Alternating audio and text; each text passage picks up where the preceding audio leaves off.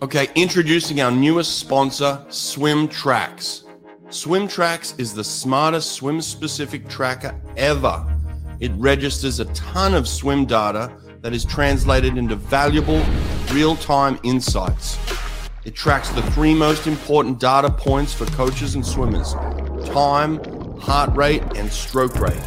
You and your swimmers can now, from just one device, make sure you're training in the correct energy zones with the correct number of strokes. Visit swimtraxx.com and schedule your free demo today.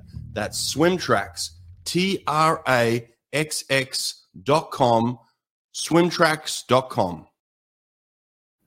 All right, here we go. Adrian Radulescu, welcome to the podcast. How are you doing? Good. Thanks for having me. Thank you. This is a this is an exciting one for me, and I'm sure it's going to be for a lot of people. Um, for those that aren't aware, you're the coach of uh, David Popovici, and you and him have done some extraordinary work over the last couple of years now, and well, well, especially the the ones the work that we've seen. I'm sure you've done much more work before that, but uh, listen, uh, a lot of questions, a lot of interest, and um, just first of all, congratulations on all the success. Thank you very much. Um, it was a good uh, couple of years, but um, hopefully, we're looking forward uh, to next uh, the next uh, stage in Davis development. Yeah, in, in terms of the development, let's let's talk about that initially, right? Like, how long have you been with David, and um, what has been the progression of his development since he's been with you? So I started working with David when he was nine years old. Um, oh. He joined our club, um, and we worked through kids, national level kids, and then through age groupers uh, and juniors and up to seniors. Um, you know, when when he was little, he would be uh, a lot of energy and just uh, not necessarily focused on the the process. He would uh, uh, love to compete, mm-hmm. but um, the hard work was a no go for him. um, and maybe this was the the hardest part and and working with him when he was little getting him to do the right things and to understand the process because he's um he's a very rational uh, person so he definitely needs reason in order to do stuff well, you talk about this, this um, where he was, you know, at, at nine. Like, wh- where's anybody at nine? You know what I mean? Like, he's a kid, right? So, what what do you notice early or what do you get an understanding of fairly quickly with him? I mean because because we all talk about his talent right? Like a lot of people say well he's so talented. And we put a lot of it just on the fact that he's got these natural born gifts.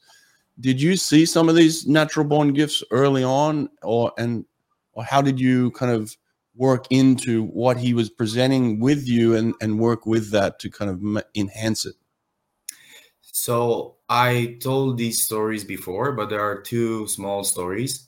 Mm-hmm. The first one, he was in a kind of a training camp when he was 10. Mm-hmm. Um, I wasn't there. He was one of, with one of my colleagues, and um, they they did a um, uh, kind of a skins competition play at the end of the training session. Yeah. So they were like 11, 12 swimmers, all the same age. Um, and every time they did uh, 25 meters, one would just, uh, the last one would just go out. And at the point, at that point in the group, there were two or three guys who were better than him. Mm. Um, and he would just, and there were boys and girls as well in, uh-huh. in the game. And um, he would only swim as faster than the last one throughout the rounds.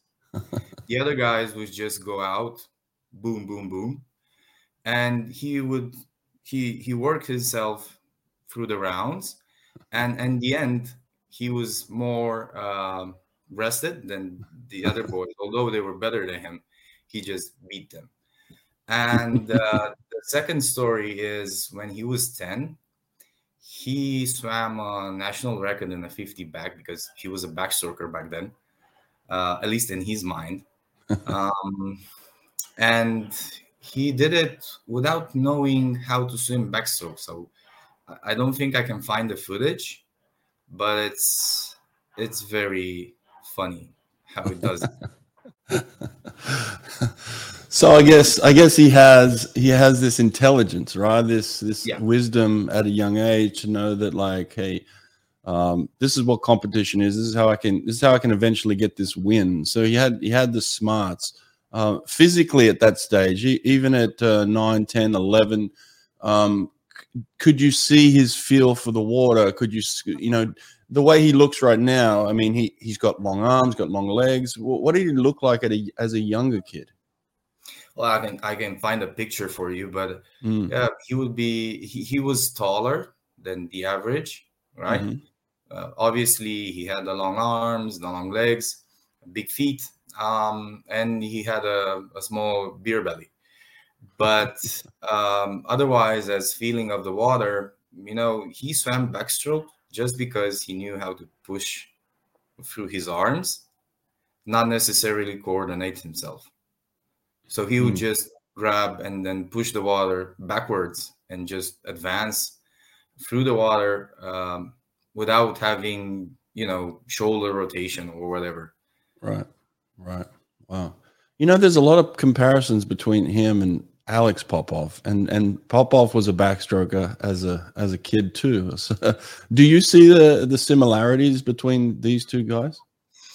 in some regards um i think because i saw david when he was 12 13 um i think he looks more like michael in some regards. Mm-hmm. um he always would gallop right? He he would he started using the gallop maybe like when he was 11 12 um and i kind of avoided uh to um enforce a certain way of swimming on him.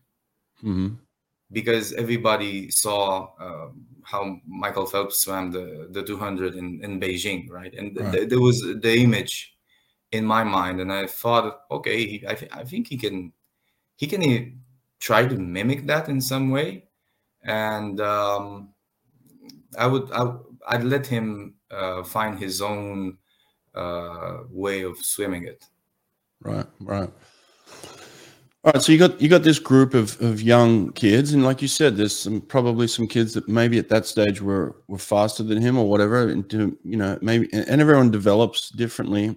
But but you know, you we break the world record at what uh, you know, 17 years old. So we've only got about five years here, right? We're talking five or six years in between. So in this time, when do you start to see some separation with him? When do you start to see some real potential?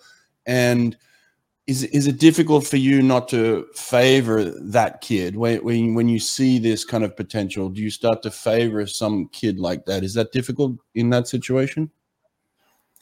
Yeah. So first of all, maybe uh, so just for a bit of context, um, David had the he won the 50 backstroke when he was 10. Mm. I think he medaled uh, at nationals when he was 11 in a couple of events, and I think he medaled like in the summer when he was 12. And then when in in winter when we had the winter nationals, he got fourth. That was like the best uh, ranking. Mm. Um, and um, you know, people think that uh, he was always uh, the fastest, and which is basically not true. Uh-huh. Um, and um, on on the second on the second hand, he he always uh, enjoyed swimming. Like I saw, uh, obviously he he wanted to win, but um, he was good on accepting that others are better than him. Mm. And about age 13, we started connecting more. And I saw a difference in the way he's um, focusing on his process more than on the outcome. Right. And obviously, there was uh, growth that, although he was taller than the average, he was not the same age as as uh, biologically speaking. Mm-hmm. Um, mm-hmm. But at 13, he he started to to grow, and I think like the breakout meet when was nationals and uh, when he was 13 um, he got a couple of medals i think he even won a couple of events um, and maybe the most impressive it, it, at least for me I, I remember this uh, with with great pleasure was nationals when age group nationals when he was 14 so that was what 2018 mm-hmm. and and he swam all all the events so we have all the freestyle events except the 100, uh, and then basically the Olympic program. Mm. And uh, it was a five days meet or four days meet, uh, just just uh, just heats, no no finals, and he did all events and he won all the freestyle events. He won uh, 100 fly. I think he medaled in the 200 fly um, He medaled in the breaststroke 100, but not in the 200. That was like the only event he didn't medal. He won the back, he won the medley, and he swam in the in the relays. Wow, wow! So he is like Phelps, very Phelps-like. You, you know, it, it it it it changes the way you, you see him when he when you, he he does this, right? When mm. you see a swimmer doing something similar. Yeah.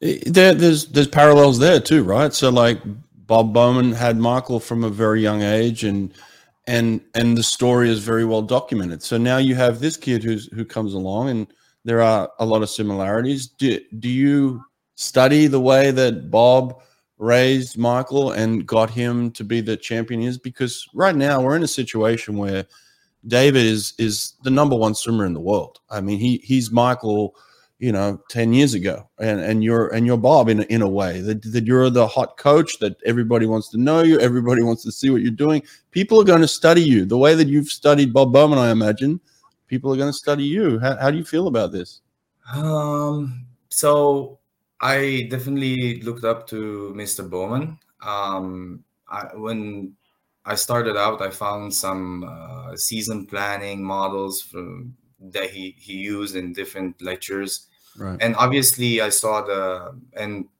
I'm rewatching the lecture about champions. You know, I, I think you mm-hmm. can find it on YouTube, yep. Uh, where he describes the, the, characteristics of champions. And um, one stood out: uh, the predictable outcome in um, how was it? Was having predictable results in unpredictable uh, circumstances, right? Mm. Um, and and I always thought that David has that ability. Mm-hmm. Sure, it could be developed, um, but he he he could be relied upon. And in order to be as as reliable as possible, you need to train in that manner. Yeah. Um, and and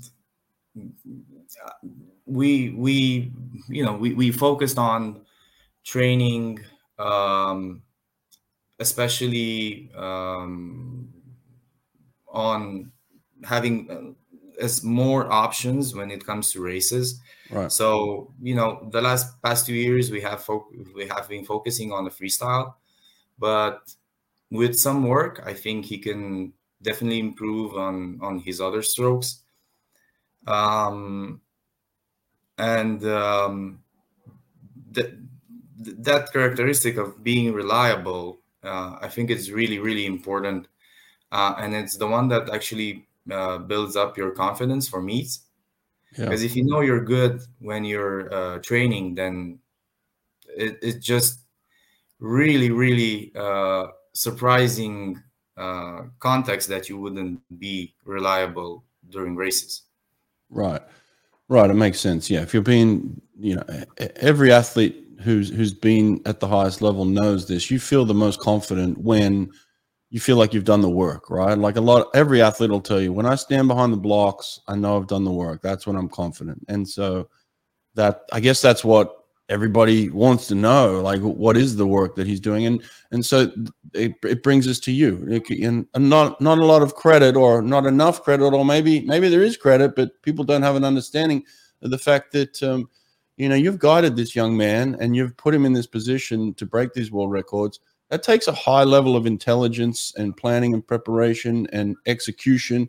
So there's you've done a lot yourself. Uh, David is a is an incredible talent, extraordinary young man, but he's being guided by somebody who is really switched on, and uh, it's very impressive. And so I don't know if everybody knows this about you, but uh, you have a PhD, and um, I'm I'm going to read I'm going to read the title of your PhD.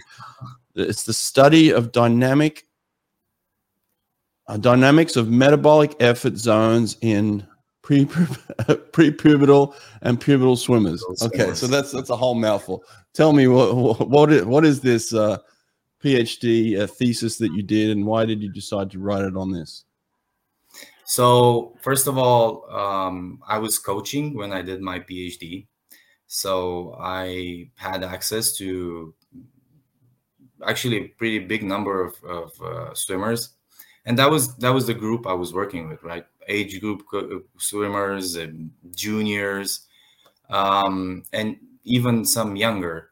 Um, so um, what I try to do is to see if there is resemblance in using metabolic effort zones, right? And everybody use it different ways, heart rate, whatever. Um, so as, as Americans, we could compare this to maybe like um, the the color zones that they use yeah. that you know yeah. they used at uh, Michigan. You know, like the, yeah, the different colors.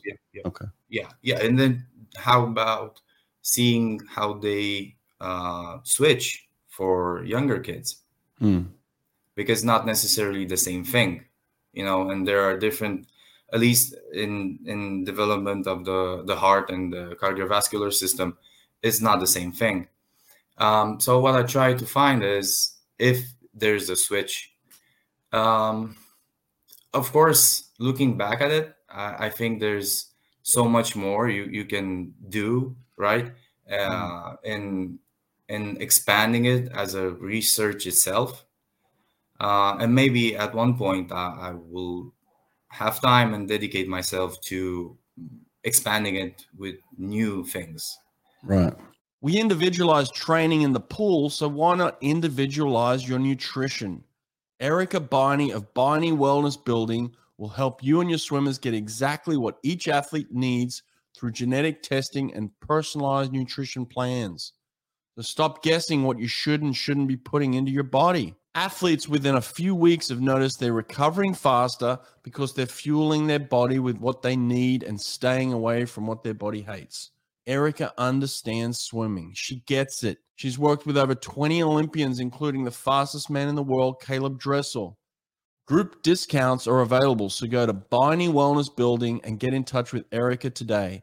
That's Beine, B E I N E, wellnessbuilding.net. Swim Angelfish. Swim Angelfish is an online certification program that strengthens your teaching curriculum to serve swimmers of all abilities. Swim Angelfish will prepare you and your instructors with the skills to teach swimmers with autism, physical disabilities, anxiety, sensory and motor conditions, and more. Learn to teach skills faster and with more comfort with Swim Angelfish. Apply for an Only Alpha Pool Product Scholarship and receive up to 50% off your certification. Go to swimangelfish.com today to apply. Well, t- tell me this then. Talk to me about this um, you know, when, when David's probably 14 to 14, 15, 16, this is a very crucial period of development for him, you know, to get to where he is right now, this period of time here. So, what do you decide to do in these few years in terms of his development um, in the pool, right? Like, how are you, how are you coaching him? What type of work is he doing in these few years? So, as I said, uh, our our club program um, focuses on basically like the, the American model and focus on the IM at mm-hmm. when they're 10, 11, the 200, and then switch for the 400 IM. Um, and David swam the 400 IM at nationals when he was 15. I think he did it. Oh, 16. we didn't have nationals because it was everything in lockdown. Mm. But he he would have swam the the 400 IM. Um, just classic work. I don't think it's it's something really uh, extraordinary when it comes to the way we organize sessions and design sets. It's just uh, basic things that work, um, and we know they work because others have tried them. Um, uh, obviously, if you take every book, uh, you, you, you find sets that um, can help you. But I always looked for the sets um, and try to see, imagine how they are executed. Mm-hmm. And at some point, I even chose sets that can fit my way of my personality, right? Right. So, um, what I mean is, we can take sets from different coaches but if you do not have maybe the patience, because if you're doing a long swim, then you need to have the patience to time it, to supervise it, to be give feedback afterwards, um, and that has to fit your personality, right? Mm-hmm. Um, and you cannot bring someone's else per- personality traits in your work. You have to find whatever suits you. I mean, it, it, the coach has to be uh, fully aware of his responsibility when they're doing the set. Don't just copy something and then, uh, you know, try to be someone else. Find your own sets that you feel comfortable in implementing right. in your training. Right, right. No, I, I agree 100%. Yeah. I mean, there's development, there's understanding, but then there's also your own personal touch. So, so one example is you know from the classic set of doing 400s uh, 6 8 10 whatever. Um, I, I, avoided the 400 I, I you know and swimmers maybe they develop their own culture you know they, they always knew that oh this week we have the 400s and you know they, they would talk with, within the group and say oh no, we have that set. I don't like it or whatever. but I personally don't like it. I don't know why. I, you know, I don't know. Just because. Um, and I would prefer to do 300 or 500 and not do the 400. Mm. Right, right. Okay, that's interesting. All right, so all right, so you yeah, you've got your own personal preferences and things. So sure you, you talk about this uh, idea of, of patience too, which is which is probably why I don't coach anymore on the deck. I, I ran out of the patience, but uh, you're right. There's a lot of preparation and there's a lot of being, um, you know, uh, at this stage of like development where you're like you've got to you got to play the long game. You've got to look ahead and say, well, we're going to be here. Uh, with, with, David, that has um, you know escalated fairly quickly, right? Like we're we're at the stage now where he he was 17 and he's he's breaking the world record. He's swimming faster than any any man in history, you know. So the the rapid development happened quick in that sense. Uh, did did you feel for you? I don't know how to say this exactly, right? Like I'm I don't want to put any words in your in your mind, but like it happened quickly. So was that was that shocking to you? Uh, did that you know did did it disappoint you in the fact that it happened this quickly and now you've got to you've got to find a way to i don't know. You tell me what tell, tell me about this situation. The 17 year old swimming faster than anyone in history. It's just it's just mind boggling so um obviously patience is very important but uh, as a coach you need to have patience on the long term but otherwise on the short term you don't want to have patience because otherwise you get sloppy, right? if you uh, just do a training session and it doesn't work out as you wanted it or you envisioned it to be executed, then um, you cannot be patient. You have to give feedback to the swimmers and also to your decision making process um, so patience on the long term not necessarily patience when you come out on the pool deck. Uh, but uh, you know david talking about patience um, we always put something extra every year. So when he was you know like 12 he would do six and some weeks seven sessions. Um, and then one year later we would do seven to eight. Two years later so it was always adding something extra right? Um, both in what we did in the pool both in you know as volume as intensities or whatever but both in what um, what his preparation looks like. So i'm i'm talking about what dry land um, mm. then we added the the recovery and looked for better solutions for recovery we always look for better solutions for nutrition and we always added something up to the program um, oh I, I forgot your question I, I forgot my question too. Sometimes I ask stupid questions, so uh, you know, forgive me, right? Like, um, no, no. Uh, I, I think, I think, I think ultimately, my question is, did it happen too fast for you? Oh, or, you know, yeah. that kind of thing. Um, it happened like it happened, right? It's, right. it's, it's, you know, people, people from the outside who do not see us every day, do not see him swim every day.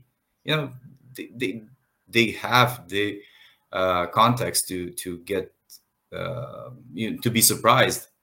But I see him every day. I have seen him mostly every day, except you know Christmas, New Year's Eve, and holidays um, for the last basically nine nine years. Right. Yeah. Mm-hmm. So it's it's not a surprise, and. I do not feel that it, it's too early. I just right. it is what it is. Right. And yeah. it, um, it it's not something forced upon him. It's just how he responded to the training, and then how he evolved in accordance to to to this training program. Right. Exactly. Uh, well said. Uh, your English is beautiful, by the way. Um, wh- where did you where did you learn your English? I mean, honestly, it just it's it's very you're very well spoken. Thank you. It, it needs a bit of work, I think, but oh, uh-uh. um, oh, so we have good English teachers in in school, mm-hmm. and at one point, I even when I was like 10, 11, I would have extra English classes in the school that David actually studies in right now. Oh, so, okay. So they would have English um, English teachers from England, the States, they would come and do some kind of, you know, two weeks courses during the summer, and I would register for them. And would, obviously, when you speak with um, natives, um, it's obviously uh, uh, it's better, right? Yeah, yeah. Um, well, let me let me just go back to this real quick. When when someone ignorant, you know, stupid like me comes along and the first interview I do with David, you know, says to him, I, I thought you were on drugs, you know, like uh, I see this time 47, I think it was 47 3, I think he went at 16. And, you know, my first, my first thought is, oh, the kid's got to be on drugs. There's no way you can swim that fast. But then hear, hearing you say, well, I've, I've known this kid since he was nine years old. So, how, how does that make you feel when when that type of ignorance comes in where people who haven't seen him who don't know him who may just have some sort of opinion like this how does does that make you feel a certain way when you know the work that you've done? Mm, not quite because you know i know the process from within. So um and it's it's not the first time people said this i mean mm-hmm. even when he was swimming at nationals when he was 13 14 um people would say oh he's he's taking the the good stuff. Mm. Um, so it's it's a situation that you know, and we discussed about it because eventually, you, okay, maybe the kids don't have the idea, but the parents obviously talk start talking between themselves and the myth is born right. and then they pass it down to the kids and the kids mm-hmm. would just you know they they maybe before the the the, the race itself they would just say something or maybe afterwards. And david is a is, he always was a nice kid. He, he would like to socialize and, and talk to everybody. Um, and obviously i think people told him this right? Other swimmers and it's you know when you hear it from kids that are 13 and when they think that is true with real real uh, belief that, that that is true then that that's really sad. So yeah. you know everybody else who's from outside the process cannot go beyond that. Yeah well let, us not let's not dwell on the ignorance it took me about uh, three seconds to watch him swim after i uh, hadn't seen him swim at all you know three seconds of, of watching this man swim i'm like okay it makes sense. Uh, you know, he, he's he's as he's as clean as they come, and he's as he's as gifted as they come in the sense that you know you you can see somebody who who who knows what they're doing in the water. You know, uh, the, there's on another level, and his his level of expertise in swimming is just uh, out of this world. I think. I think for a lot of us, ultimately, when we do watch him, it takes our breath away. You know, like I've talked to other coaches, and they're just like, I just stare at him in amazement. You know, people that have been on the deck at the World Championships and they're they're just taken away by this this this man's technique and his feel for the water and then you know you have an interview like the one the ones I've had with him and and you and you hear him speak. I mean you you have something really special. And I'll I'll tell you this you've had an influence on me. I, I start reading books like this now okay? Because, oh. uh, because of the the stoicism and good. Yeah exactly. I'm reading these. These are because of you okay? This is the influence okay. you've had on me. So um in terms of this this this stoic mentality um what was that for you how did this come about and and how was this influence on david um maybe in high school i you know we we study maybe an introduction to philosophy um during high school and i I liked it and I tried to read a bit extra. Um, and then as time went on, started coaching, um, you know, everybody needs to get some some ideas of, of how they want to do things. Um, and I found people like John Wooden, right? Mm-hmm. Um, and then uh, eventually you you end up in the in the philosophy zone of uh, of just educating yourself um, and i started seeing what what this is about i liked it and i thought that it's, it's good for an athlete to bring some ideas from the stoics into the pool mm. um, especially the, the the main idea that what's controllable it's dependent on you. Uh, what's not under your control, um, just don't stress about it. So you only focus on what's what's controllables, and and I think that's really important in swimming because at the end of the day, uh, yeah, you race other guys, but um, it's still the time that you know makes the ranking. Yeah. Uh, and if you're not doing your race properly and you're swimming the race in the way or in a reflection of how the others are swimming the race, then you may not uh, achieve your potential. So focusing yeah. on your race um, is the best strategy. More so, you're not in the training pool every day with those guys. You're by yourself and maybe with training partners in your training group. So you cannot control anything they're doing. So when did you have time for this development? Do like when when do you put it in? I mean, you you've got a young kid. He's obviously going to school. There's a lot going on. He's distracted by all these. What's that? Kindergarten. Kindergarten. Yeah. So you started you started young. So I guess. uh But how do you do it? Like, do you how do you have these discussions? Are these before practice? Are they after practice? Are they while you guys are traveling on the road? Um, do you write them on the the top of the workout so he can read them? I don't know. How do you have? How do you put this stuff into implementation? So it's not very. So it's not something really sophisticated.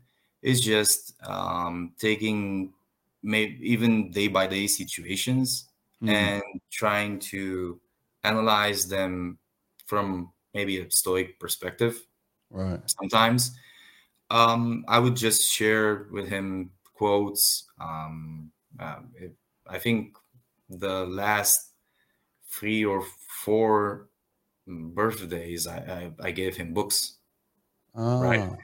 so and you know always giving him different um, different videos and just just putting information out there and always always be something related to context right so if we would go to a meet um, and i know that he would have pressure i would just send some video or some quote that um, would just give him something else to think about and eventually change his mindset towards himself. Yeah. Right. Wow.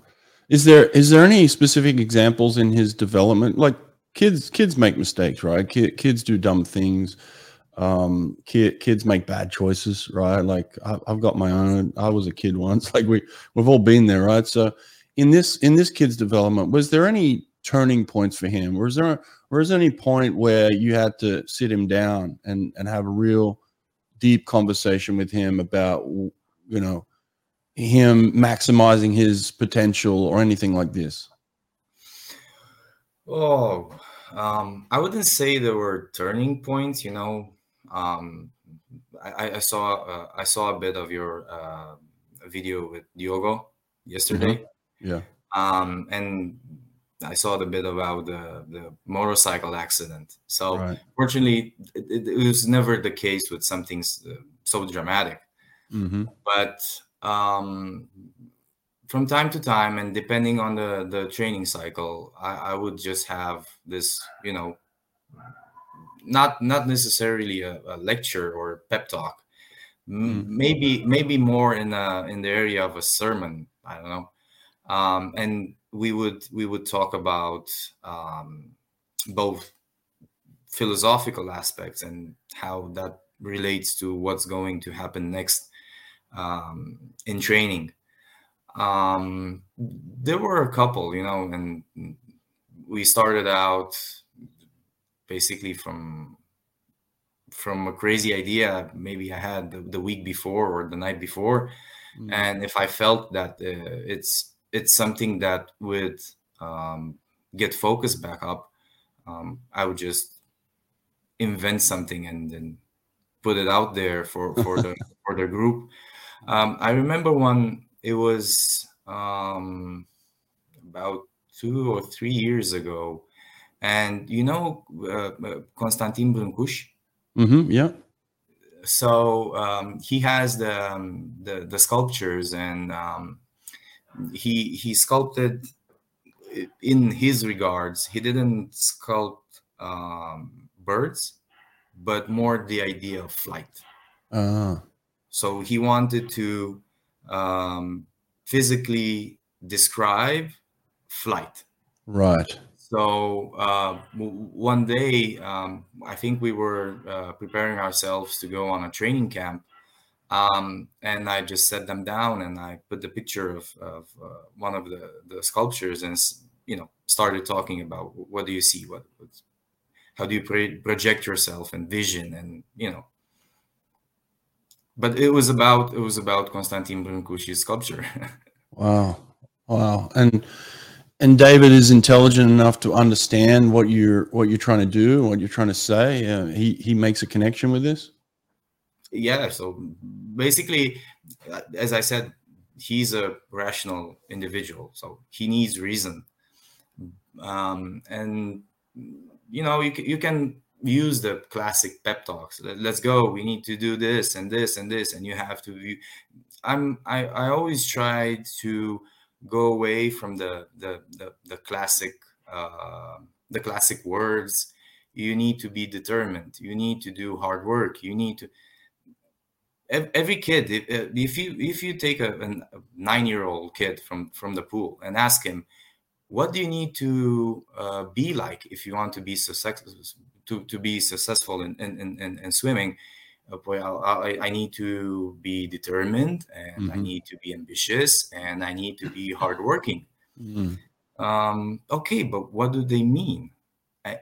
do you actually know what that means every day? Mm-hmm. Like, how are you hardworking today? How are you determined today?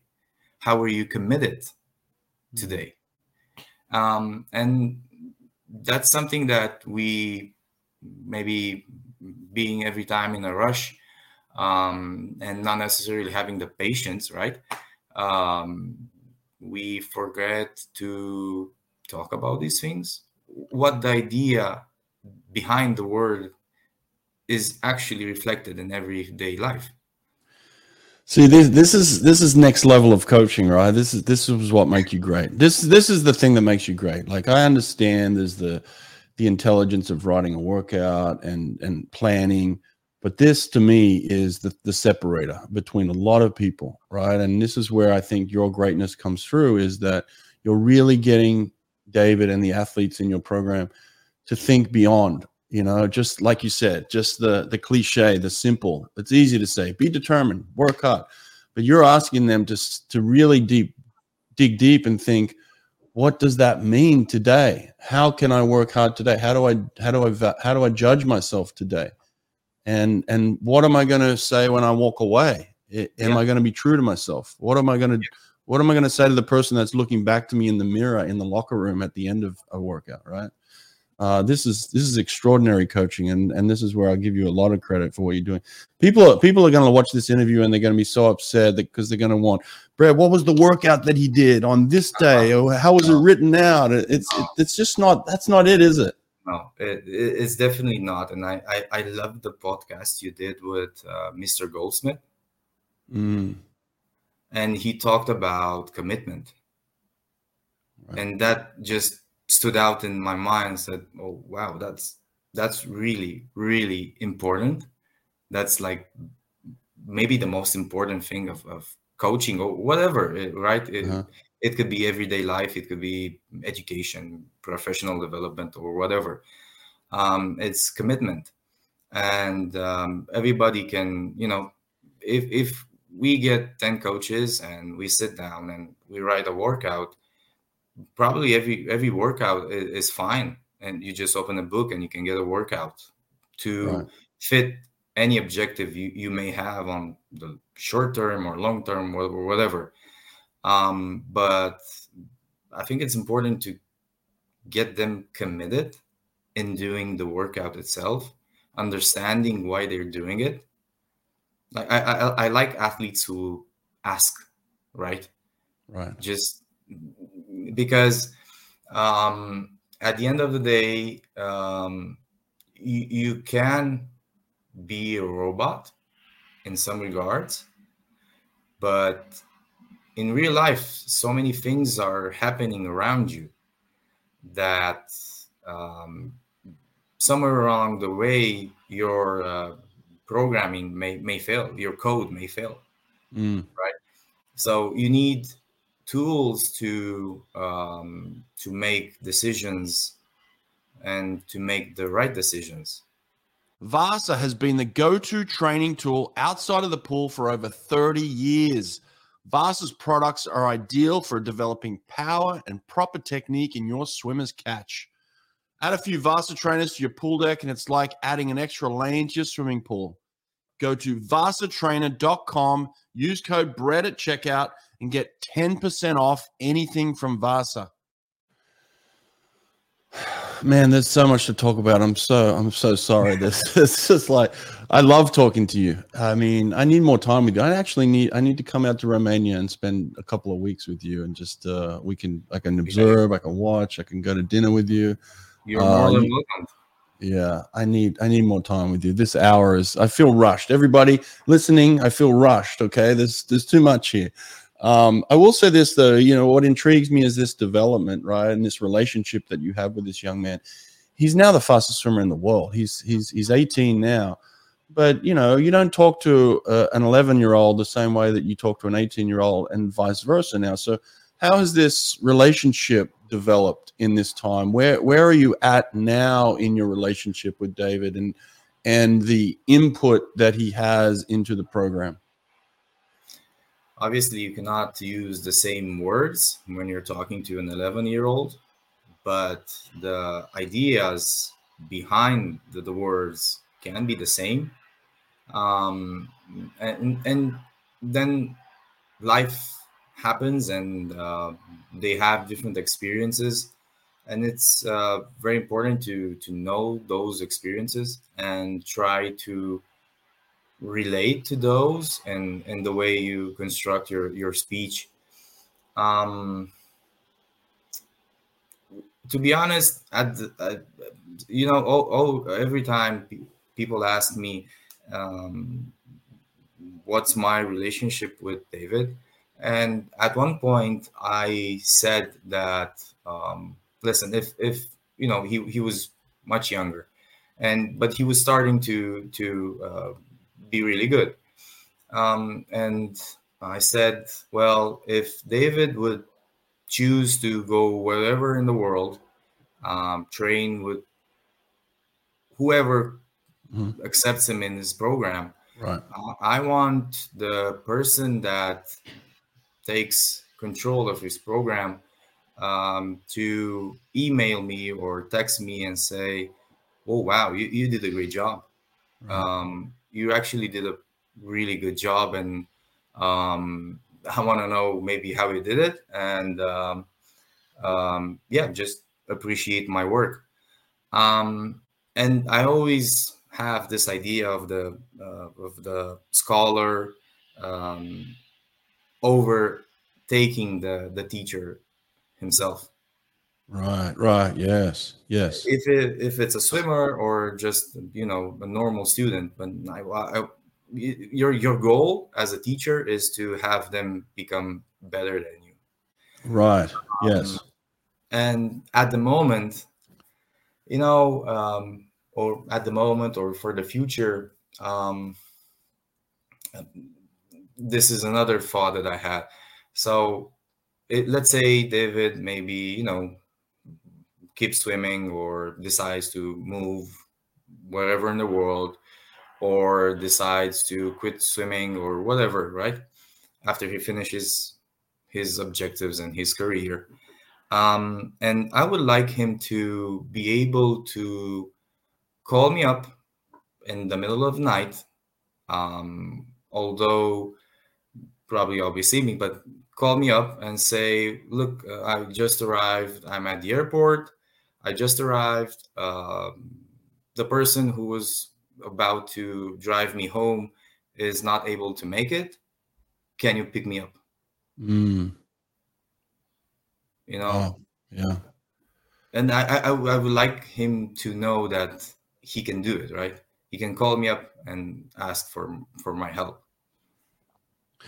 Well, listen, I can tell you this: uh, you're already there. You're already there because listen, he's had the, the type of pressure that this young man has had in terms of everybody wanting him now, right? Everybody wanting a piece of him. Everybody's saying, I can get you to the next level. I know what I know what recruiting is in America. I know what the pressure is to come and swim in this uh, this this land of fantasy where you know you have all the best coaches and all the bit the most money and all the best swimmers. I did it as a as a as a young kid. I I I fell into that. You know that that the idea of like this Hollywood idea, you know, like I always wanted to go to America. I always wanted to swim uh, there. And look, it was it was great for me. I needed that.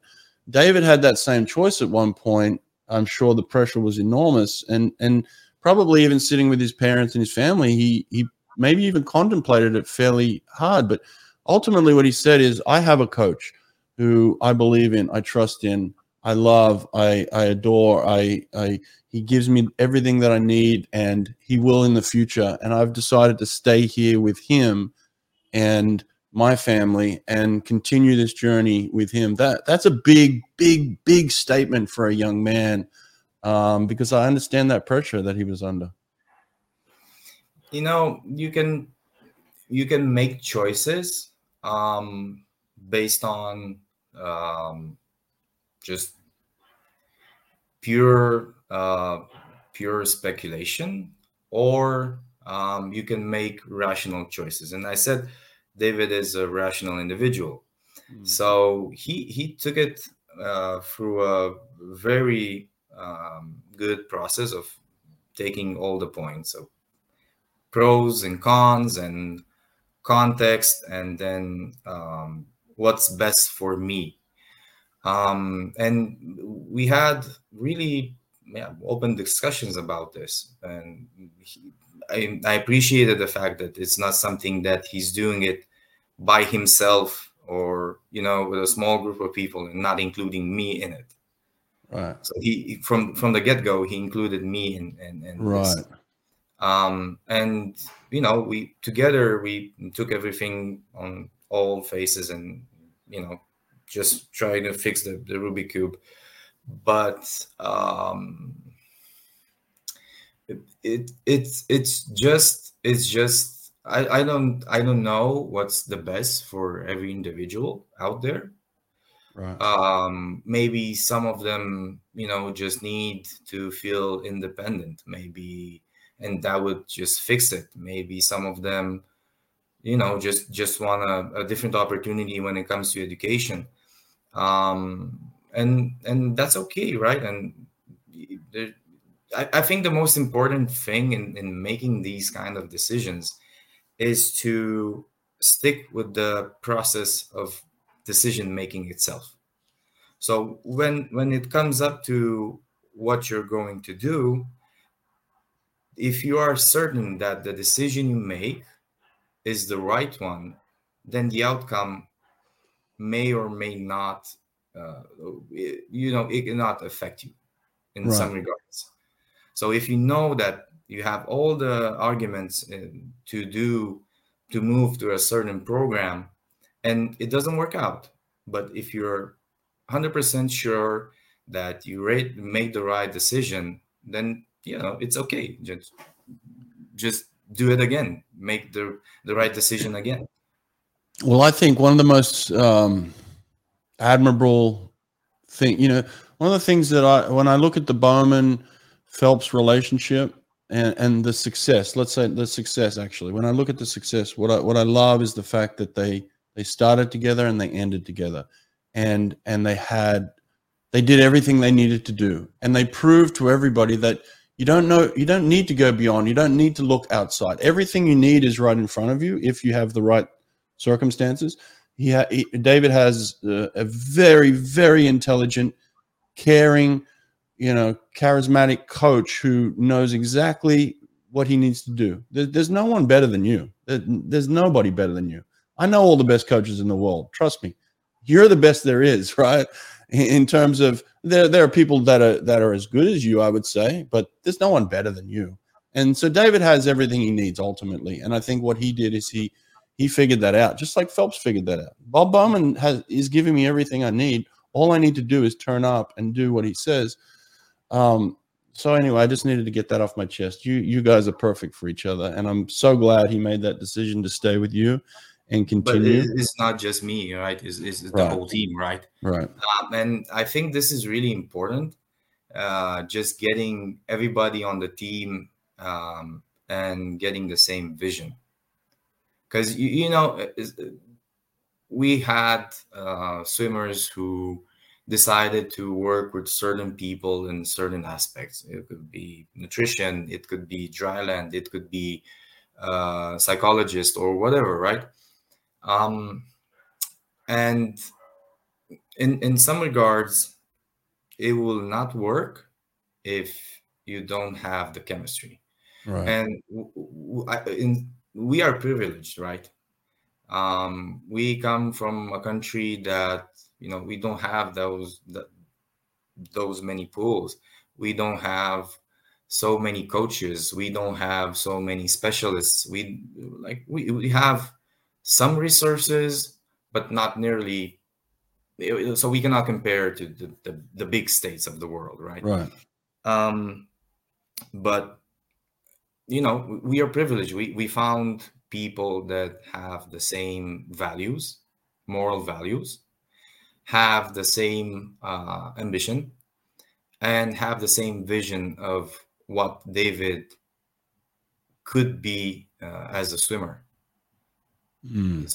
And and there are we, we uh, during the, the the at least the last two years when we expanded the, the team, um, there were a lot of moments when we you know I think everybody has this. You're you're talking to someone and then at one point, um, although you're saying it with different words, you're talking about the same thing right um and um or you know you start texting someone and then the person texts you back even right. before you finish the, the text right right so it, you know it's it's um it's really important to find the same the, the people with the same vision mm. um in in in getting a successful program Brilliant, brilliant. I love it. I love it. I love it. I could I couldn't I couldn't love it any more than I love it. It's it's perfect, man. Destro Swim Towers.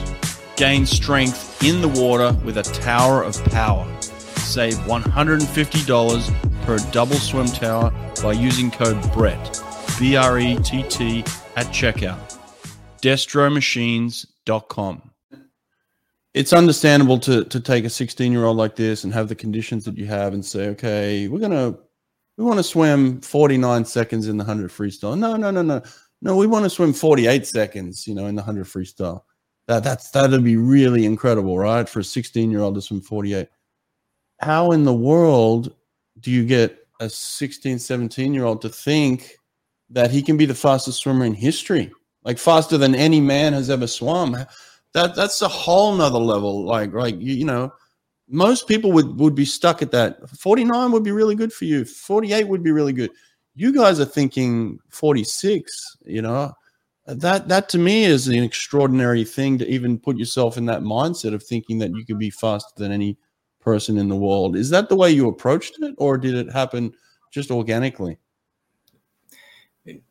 I, I would say organically. So we'll always be step by step, right? We we we we don't necessarily have you know we would just write um, objectives and targets for each season one by one and then we would talk about that and we would i would just give him feedback about okay you want to swim that time then you know when we do that set or this set then you need to be at a certain level. Um, and then eventually added things to to to the program was either dry land or whatever. Um, but I don't think we we started out thinking that he can swim 46. It just we took it step by step um, because you know if, if you want to swim 46, you have to swim 47 first. Right. That that's that's no going around that, right? Well, unless unless you're married to, you know, if you listen to my Mary T, she went from 59 to 57 in the 100. She skipped 58. So occasionally it happens. It, it, it, it, it happens, but it's, you know, it's just yeah, yeah. statistically improbable. Yeah. Yeah, but yeah. you want to be probable. You want to be predictable, right? Right, right. Um, and back to the predictable idea, if you want to swim 46, then you have to swim 47 right all the time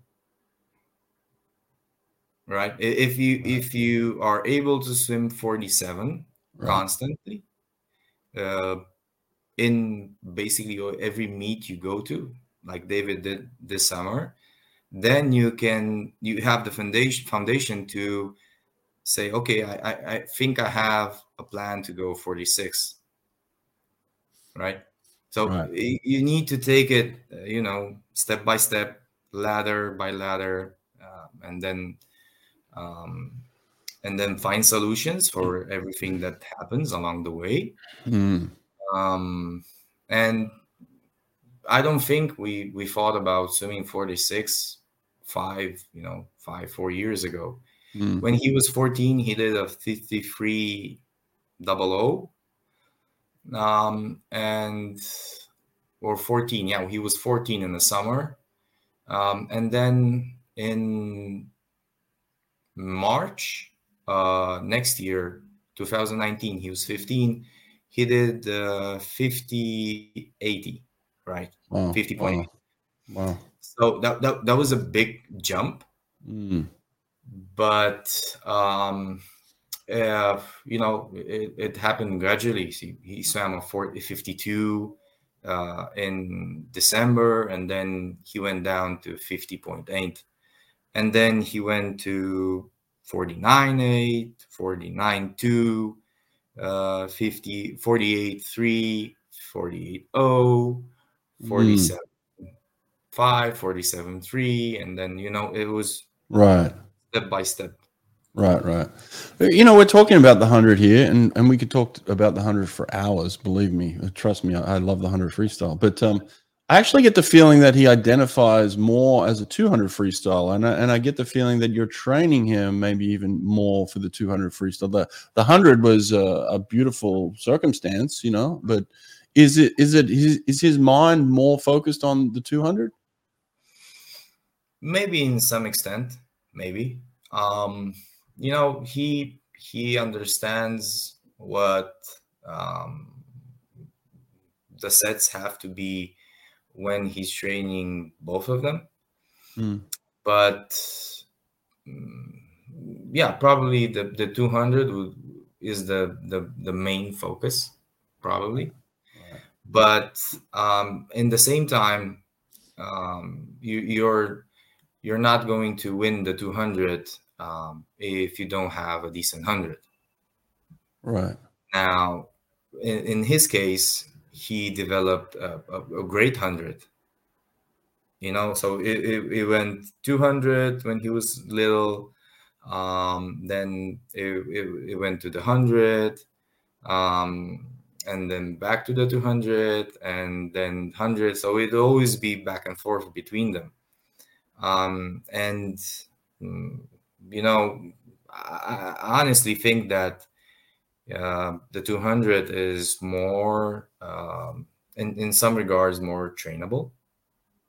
Because mm. there's is longer. So there's more things to do during the race there's more things to do more decisions to make and more things that you can actually do better. Right.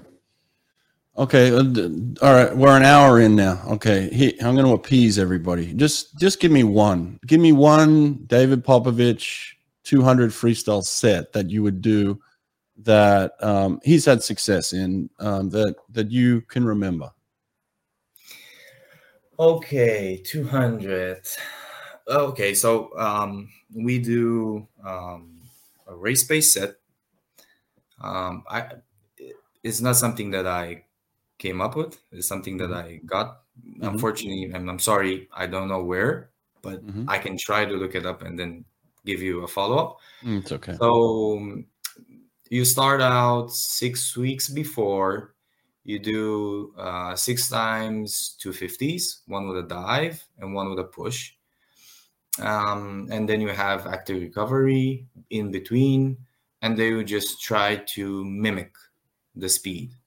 So, in some regards, and this is something that I got from being a fan of football, um, and a fan of Marcelo Bielsa, who's a football coach, and he's very fanatic about tactical reflexes, tactical mm-hmm. reflexes, right? Mm-hmm. So if if one player does a movement, um, your player has to do the the uh, counteracting movement automatically. Right. It, it's not something that he needs to start think I need to do this. Okay, then I'll do this. Mm. He needs to know it immediately. So, um, and you try to mimic the speed that your goal is uh, that you set as goals for uh, for the 200. Mm. Then next week you do uh, four times 350s, one with a dive, two with a push. Next week, then you do uh, three times four, then you do this again then you do um, maybe uh, two sets, and probably a week before one or two. It depends, right? It depends on the the, the context. Um, All right, listen. There's going to be some fanatical people out there that want a little bit more specific on this set. So, um, when when you when you're diving and then you and you're pushing, what's what's the rest cycle on those? So it's like when you begin, it's like 130 Mhm. for the dive, and then the others are one minute. Mhm. And basically, in week four, everything turns down to a minute, and that's it, a minute. Wow. There's no. Why, why do you why do you go that way? Why do you start off with the the smaller and go to the larger as you get closer to the meat? Why why do you reverse it like that? but the, um, you it's it's race based but then it's smaller in amount right so you you do basically 12 50s uh, and then they change in order and shape and then you end up with doing eight or maybe four Oh right, you you're reducing the quantity rounds, right? quantity uh, yeah it's decreasing. But Right, right. otherwise the quality has to increase. So maybe in week one you would do you would achieve your time goal but you wouldn't have the right uh, the right on the waters uh, maybe not even the right stroke count. Mm, um, but you also have to take those in account and you also have to take them up and and you know let, let's try to fix this. Let's try to fix that. Um it, it's it's very it's very malleable. So i think you can you can do it in whatever way you want it. So when he's clicking this season, and you do this set, what are the what are the paces that he's holding in practice? I mean, when when you're looking down at your watch, what what's it telling you? Oh, it so like the first 50 will be something around 24. It- it- sometimes I think it, it may dip under under 24, but not that much. Probably around 24, right? And then the others will be just 26, maybe under 26, somewhere around there. But it Uh-huh. also depends on the the right uh, technique. So I, for me, it's it's important to do it in the right way because I don't. I, it's not helpful. You can swim 22 and then you know, let's imagine you can do 22 and then free 50s at 23. Right? It's mm-hmm. amazing, right? But if you do them swimming in a bad way, then when you will be racing, that's not going to happen. You need to vision yourself racing and then take it in the practice and just try to live the race i- i- in, in some regards. Yeah. Listen, uh, we still haven't seen something that I want to see, and I know you're very close, and and nobody in the world has done this. Uh, nobody's ever gone out in 22 and come back in 23, but we're we're very close, and you're you're the closest there is. Da- David's very very close. So, um, you know, how possible is this, and is this a, a goal of yours to achieve? It's it's definitely something that uh, we talked about and that can be, um, but it's it's a minor goal. It's not something that you know we, we focus necessarily on. But uh, definitely, if he wants to improve the hundred, then um, he basically has two choices, right? He can either swim the first fifty faster, Uh-huh. or swim the second 50 faster um, or both right? Yeah. or both. But um, I, I think he's doable. Like he went 2406 and that's the closest he got to 23 um, it could be uh, uh, you know one a better push off the wall. It could be um, you know just a better stroke count. It could be a, a better breakout. It could be anything and then we would see 23 It actually looked like you were playing with that this this this summer. You know, like he did a lot of swims, he did a lot of hundreds, and it looked like you were saying, "Oh, maybe maybe press the front end a little bit here, maybe hold back a bit here, maybe maybe push the back end further." So, were you guys experimenting with this over the summer? yeah definitely so um, as i said you, you want to be reliable and have predictable um, races and um, I think if you are so, as I said, if you want to swim 46, then you have to swim 47 all the time. Mm. Um, and then if you get to that level, then you can play around with how you do it because you're not going to go, um, you know, you train a whole season and then you go on a race and then you swim your goal time and it's a world record. Um, you need to pace it, right? You need to feel it uh, during a meet. And um, that takes time, that takes repetition. And it takes repetition in racing and in, uh, in the highest, you know, as um, as pressure goes in, in, in the in the uh, highest adversity of of uh, events and ambient or whatever you want to call it. Right. Well, you did this too. You know, I think I think a few people were actually maybe concerned that you were overdoing it this summer. You went everywhere. You did everything. You went to the. I mean, if there was a meet on, you were at it, and you were swimming the events. You know, the hundreds, two hundreds, fifty. You weren't backing out of anything. You even swam four hundreds um, at some point. You know, where he where he did did that. So uh, was was that was originally always in the plan, no matter what? If he, you know, once he broke the world records, that the plan didn't change, obviously.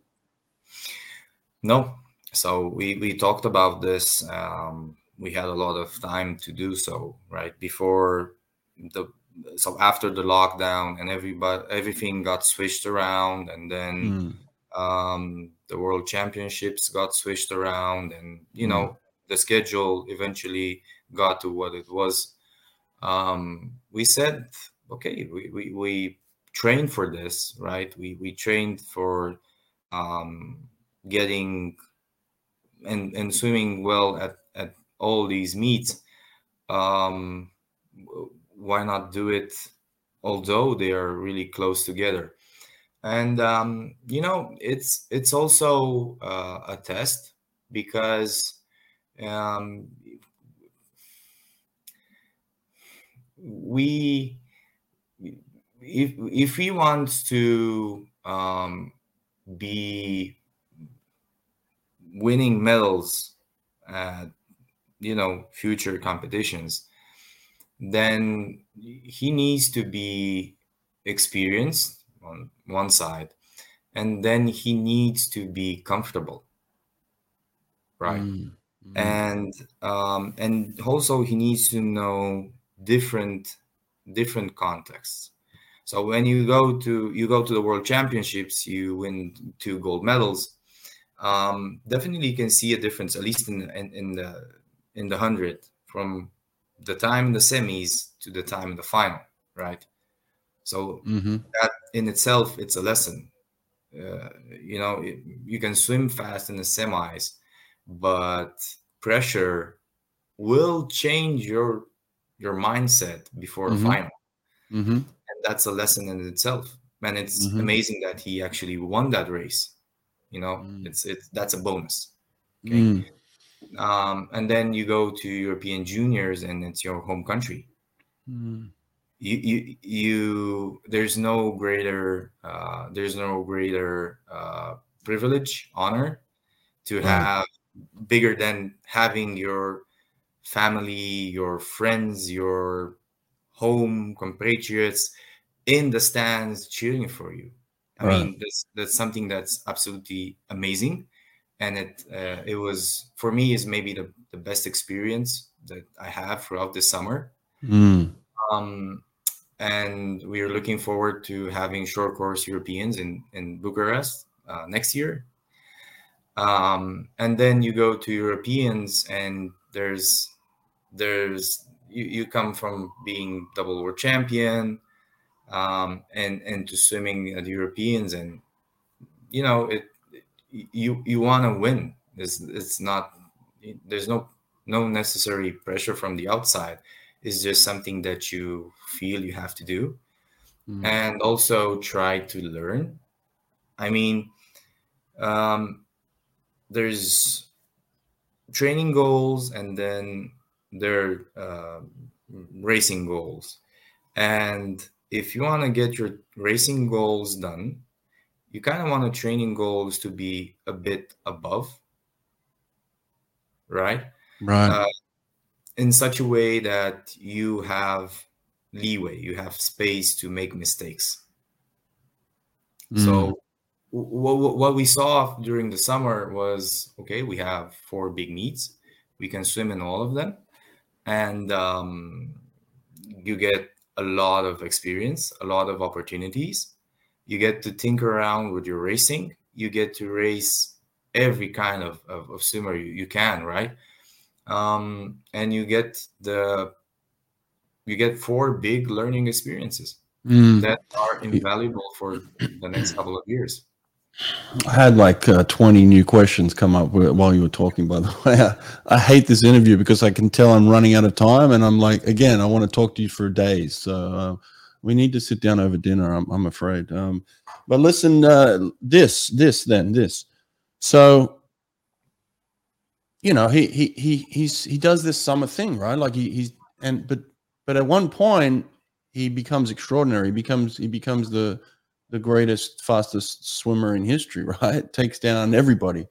So how does that how does that scrutiny and that pressure at that point change this plan that you have? Okay, yeah, we're going to go and we're going to do these four meets, but all of a sudden now the world is on top of him. The world is watching him.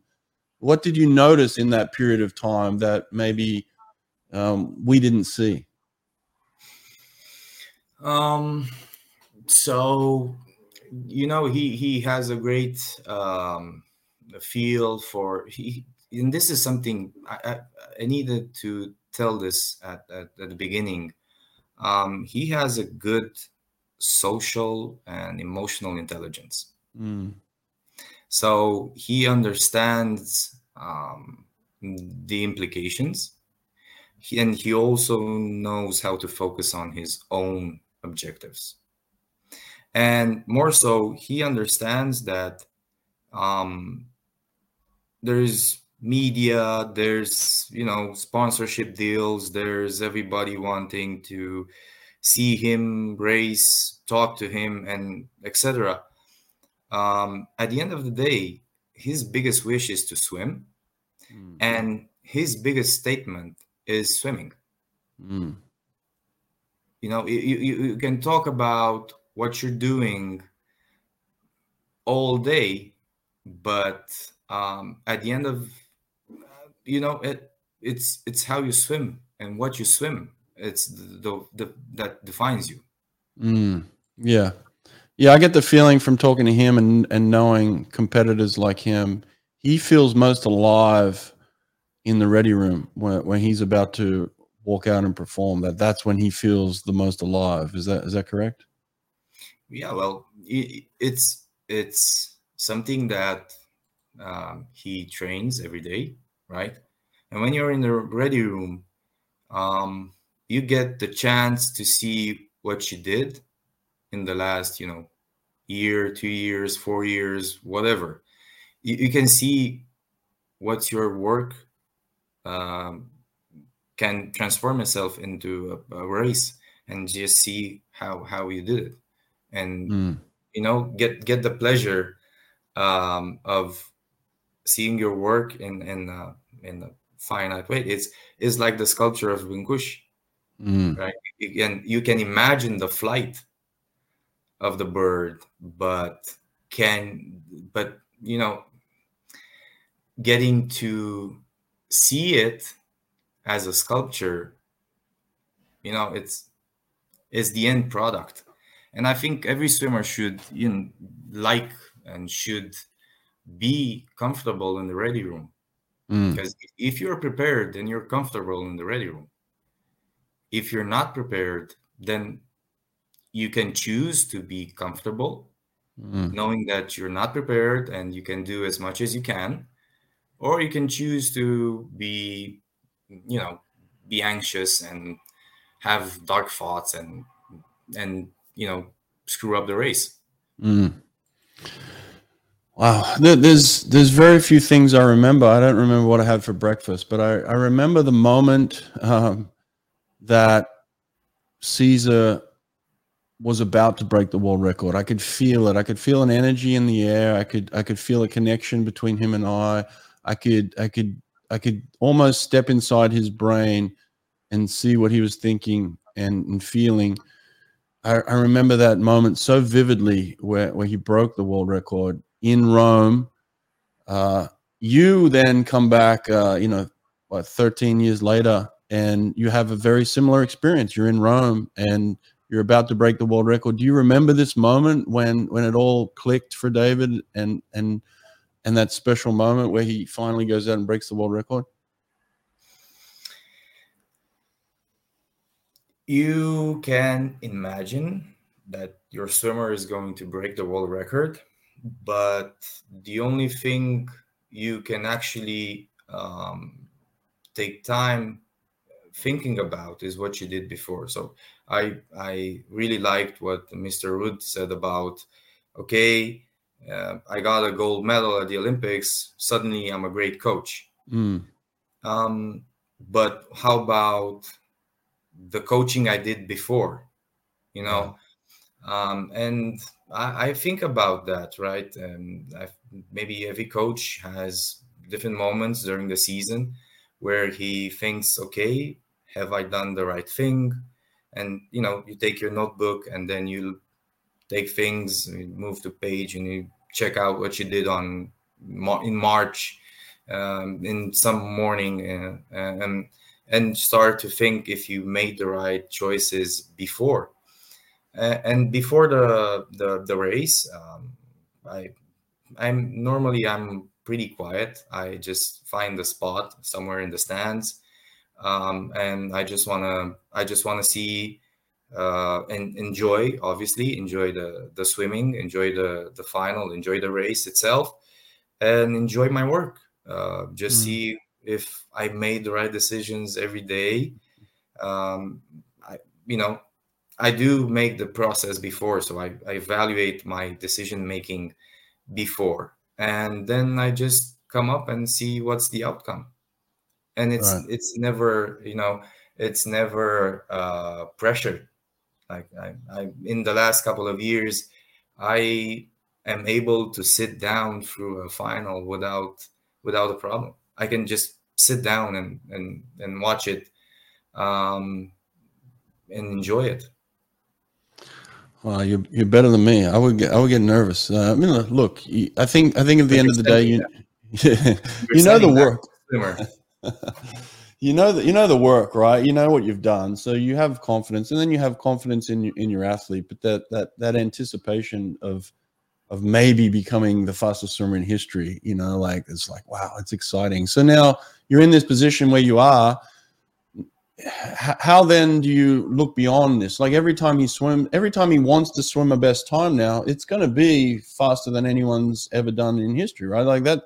There's an added pressure with that too now of like now every time you want to do a best time, you got to break a world record. That that becomes even more difficult, wouldn't you say? Not necessarily. So if you if you would so if us we, we if we would focus on the the the outcome, right? Right. Just getting the WR on the on the uh, scoreboard, then probably it, it would take our focus mm. away, and it would be a source of anxiety. Mm. But um, that's so he, he he he eventually wants to swim best times, right? So that's why he's swimming. He, he believes he can improve. Yeah. Um, and us together as a team, we we believe the same thing. Um, I'm you know not afraid or i'm not if if if everything goes well if he's healthy if he trains well if he if he you know has uh, the good lifestyle that he has for an athlete um, and wants to improve and does that every day in practice then you know it, it will happen yeah. Well, listen, I've I've got to run. Unfortunately, uh, the, like I said, this is um, this has been very uh, exciting and surprising for me. Um, I'll, I'll admit to everybody here, I've I've hounded you, right? Like I've been I've been sending you messages after messages after messages. Uh, I really wanted to talk to you. I didn't I didn't wasn't sure whether it was going to happen, and then you, and then you text me and said we're going to do it. So uh, I really appreciate this. This has been a very intriguing conversation to me, and like I said, I could I could talk to you for for hours, weeks. Uh, I think you're you're very fascinating, and and you're doing a fantastic job. I'm a huge fan. Um, please keep doing what you're doing, and uh, thank you for today. Thank you, thank you for having me, and thank you for your support. Right? Yeah. I, I think you're you're you, you if if there was a, a, a David fan club, then you definitely should be the president. Oh yeah, I'm president for sure. The emperor. it probably uh, upsets everybody else, but uh, you know what? I'm I'm admitting I'm I'm the president now, and so of, of the fan club. Uh, we'll, uh, yeah, settle for elections and then you'll win. I'm a huge fan. Huge fan. Yeah, a huge fan. I can't even I can't even hide it. You know, it's uh, you're not supposed to have biases or whatever. I, I'm totally biased to to him and to you and what you guys are doing. So uh, thank you. Hopefully we can do this again, maybe in the future. But um, good luck with uh, the next preparation. Okay. Thank you. Thank you very Thanks, much. Adrian. All right. Take care. Welcome.